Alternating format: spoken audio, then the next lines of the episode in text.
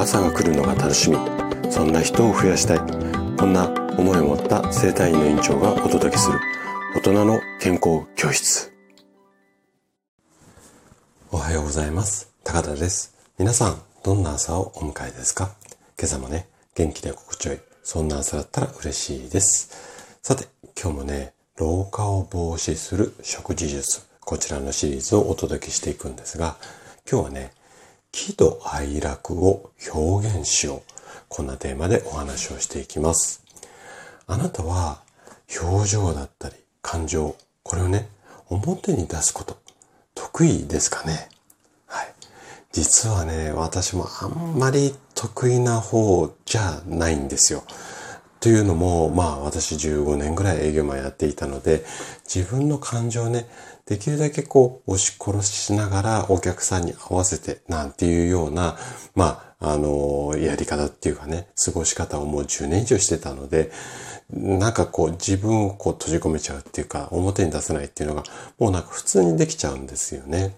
で、あくまでこう私の肌感覚ではあるんですけれども、日本人っていうのは外国の方に比べて感情だったり自分の気持ち、これをね、表現するのが、表現するっていうか、表に出すっていうのかな。これはね、あんまり上手じゃないタイプの方が多いんじゃないのかな、なんていうふうに思っています。で、なんですけども、感情をね、素直に表に出した方が、実は実は実は、老化防止に役立ったりするんですね。で、今日はそんな、こう、感情と老化についての、まあ、仕組みっていうのかな。これについて詳しくお話をしていきます。ぜひね、最後まで楽しんで聞いていただけると嬉しいです。じゃあ、早速、ここから本題に入っていきましょう。で、先ほどもお話しした通り、感情を表に出すこと。これがね、心の健康やアンチエイジングにつながったりします。あなたの、あなたはね、自分の気持ち押し殺していませんか？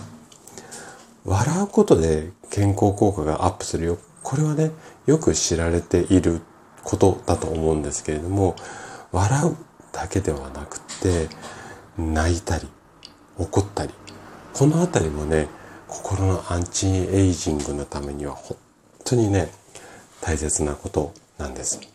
で、例えばなんですけれども、悲しみとか怒り、この感情を表現するっていうことは、一般的にはね、マイナスのイメージを持たれる方が非常に多いんですけれども、ただ、医学的に見てみると、こういったね、こう、悲しみとか怒りの感情を無理に抑え込んで、心の中にしまい込んじゃう。これはね、精神衛生上良くないんですよ。で、悲しい時にね、涙を流して素直に泣くことができる人ほど、その後の立ち直り、これがね、しっかりしていたりします。それだけではなくて、例えば怒りと喜び。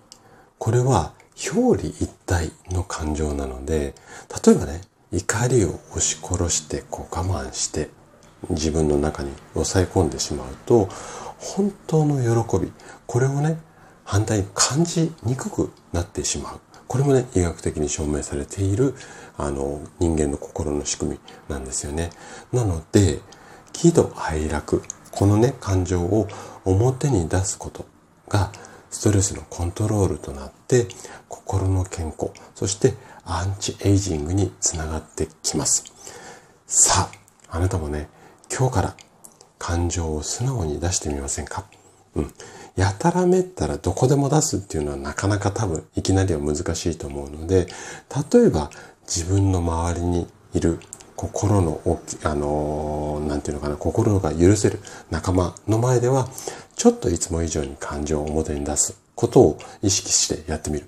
こんなことから始めてみるといいんじゃないのかな、なんていうふうに思います。はい。ということで、今日も最後まで聞いていただきありがとうございました。番組の感想などね、お気軽にコメントいただけると嬉しいです。それでは明日の朝7時にまたお会いしましょう。今日も素敵な一日をお過ごしください。